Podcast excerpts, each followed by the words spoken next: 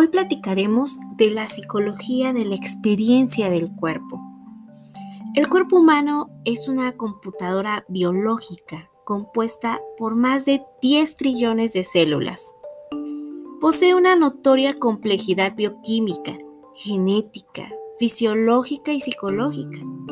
Mediante sus órganos y tejidos, fabrica y almacena experiencias emocionales, creencias, sueños, fantasías, a la vez que genera conductas y transmite mensajes a las demás personas, en su mayoría no verbales, que son reflejos de la personalidad individual. Mientras estamos despiertos, percibimos lo que sucede fuera del cuerpo, en lo que llamamos el mundo real. También recibimos mensajes continuos están relacionados con lo que acontece en nuestro interior y percibimos dos mundos paralelos, difíciles de distinguir entre sí, ya que ambas experiencias se realizan mediante la unidad psicobiológica de nuestro organismo. Lo que tocamos, vemos y escuchamos, los pensamientos, movimientos, sentimientos, las experiencias de respiración y asimilación. Todo esto forma parte de la conciencia más elemental de que estamos vivos. Las vivencias corporales humanas, con sus distintos niveles de conciencia, se han convertido en importantes temas de estudio para la psicología clínica desde finales del siglo pasado. A cualquier persona le conviene adquirir sólidos conocimientos acerca de su realidad mente-cuerpo. Los hombres y las mujeres que habitamos en sociedades televisivas, en sociedades en donde las redes sociales imperan, impulsan a la competencia y al consumo masivo. Padecemos estrés, violencias e innumerables padecimientos psicosomáticos los trastornos emocionales distorsionan la evaluación correcta de las circunstancias externas y dificultan los contactos espontáneos con los familiares, con los amigos, con los compañeros. Por ejemplo, las personas angustiadas ven peligros por todas partes, mientras que las resentidas pues van a inventar enemigos. Las sociedades serán mejores a medida que tanto hombres como mujeres nos empeñemos en superar nuestras dimensiones personales, sociales, corpóreas. Las culturas más abiertas fomentan la educación junto con la libertad responsable, la espontaneidad emocional, la creatividad. Las psicologías humanistas de Oriente y Occidente proponen la meta inicial de actualizar todas nuestras potencialidades para llegar a ser nosotros, nosotras mismas, con fidelidad plena a la propia esencia. Por su parte, los modernos sistemas de psicoterapia como la bioenergética, la bioinformación, la psicoenergética, postulan que la personalidad completa, el verdadero yo, coincide con el propio organismo. Les interesa el funcionamiento saludable del organismo humano en todas sus dimensiones y han diseñado técnicas para aliviar la depresión, la angustia y las alteraciones psicocorporales que son tan conocidas en la vida actual. Y es que pasa algo importante es difícil conocernos a nosotros mismos, a nosotras mismas.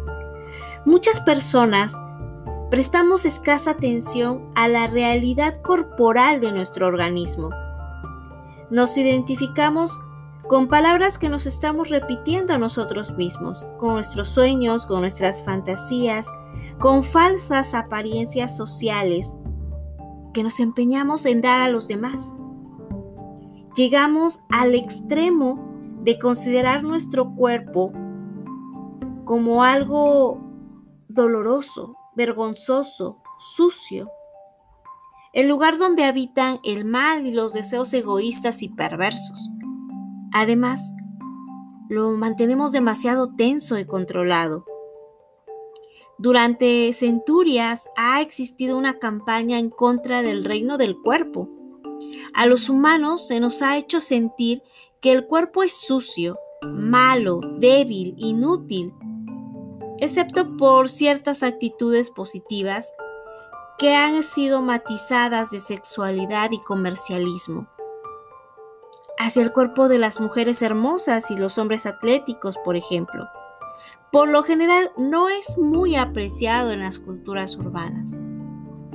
Nuestra capacidad para tener conciencia de lo que somos es limitada. Brotan del interior del organismo continuos mensajes que nosotros nos enviamos a nosotros mismos. Sentimos tensiones dolorosas en los hombros y nos invade una desagradable ansiedad y anticipamos que algo va a salirnos mal. Con frecuencia ignoramos esto porque necesitamos concentrarnos en nuestro trabajo y debemos atender a las personas cercanas. Entonces volcamos la atención hacia lo que sucede fuera del organismo e ignoramos nuestros impulsos y sentimientos. De estas maneras, acumulamos tensiones y malestares emocionales.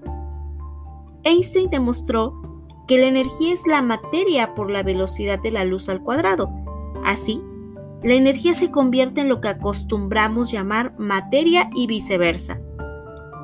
De igual modo, lo mental y lo corporal son aspectos complementarios del único organismo. Llamamos materia estructuras y cuerpo a las energías más lentas y condensadas.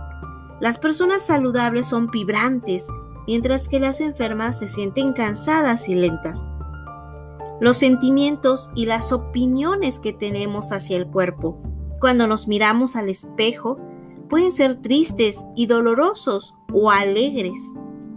Están matizados por las reacciones emocionales y los juicios que recibimos de nuestros padres, maestros, abuelos, hermanos, compañeros, etc cuando éramos niños, cuando éramos niñas, cuando fuimos adolescentes. Un componente significativo de los sentimientos negativos hacia el propio cuerpo proviene de las religiones y los sistemas morales tradicionales. Desde hace centurias, en Occidente, han sido difundidas actitudes represivas llenas de culpa neurótica indebida hacia ciertos eventos corporales, por ejemplo, se consideran sucios e inmorales algunos comportamientos sexuales que son del todo naturales y placenteros. Masturbación, relaciones prematrimoniales, homosexualidad, uso de anticonceptivos, etc. Y a las mujeres como vanidosas, poco racionales, incitadoras del pecado, etc cómo nos vestimos, cómo gesticulamos, nuestras opiniones y el modo de comportarnos provocan continuas reacciones en las personas que nos rodean. Las reacciones de los demás, verbales o no, influyen a su vez en nuestra imagen corporal de manera positiva o negativa. Lo que hemos aprendido durante la vida acerca del cuerpo nos dificulta a veces entendernos a nosotros mismos.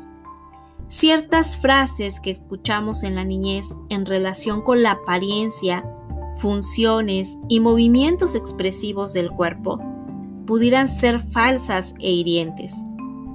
La apariencia externa está llena de significados y contenidos emocionales de los medios familiares y sociales que le han asignado al cuerpo. Apreciamos algunos aspectos de nuestro organismo mientras que otros no tanto. Las personas que, recibieron demasiado, demasiadas críticas cuando eran niños y niñas tienden a devaluarse. Sentimos rechazo hacia determinadas áreas y funciones del cuerpo a causa de estos condicionamientos sociales de la niñez.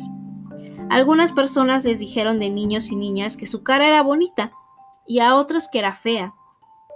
El ciclo humano va desde el nacimiento hasta la muerte e incluye cambios en las dimensiones y en la apariencia del cuerpo.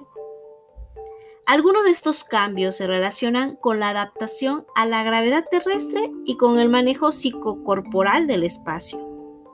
Contamos con algunos ciclos biopsicológicos, como los del sueño y el hambre.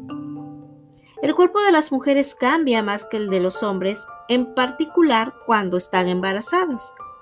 Además, ocurre también ciclos de ovulación y menstruación. Otra razón por la cual es difícil conocer el propio organismo es que cambia continuamente. Nuestras células se renuevan siempre. También existen continuos intercambios entre nuestro cuerpo y su medio, relacionados con la respiración y las funciones de asimilación. Además, generamos percepciones, fantasías, sentimientos y pensamientos. Cualquiera de estos eventos transmite a nuestro cerebro impresiones cambiantes acerca del universo y de los eventos que ocurren dentro de nosotros. A su vez, esas impresiones modifican de manera inevitable nuestro clima emocional y la opinión que tenemos acerca de nosotros. Nuestro cuerpo está cubierto de ropa la mayor parte del tiempo y de ordinario no podemos verlo directamente. Tampoco es fácil ver las regiones genital y anal, excepto con espejos apropiados. Además, los genitales femeninos tienen dimensiones internas.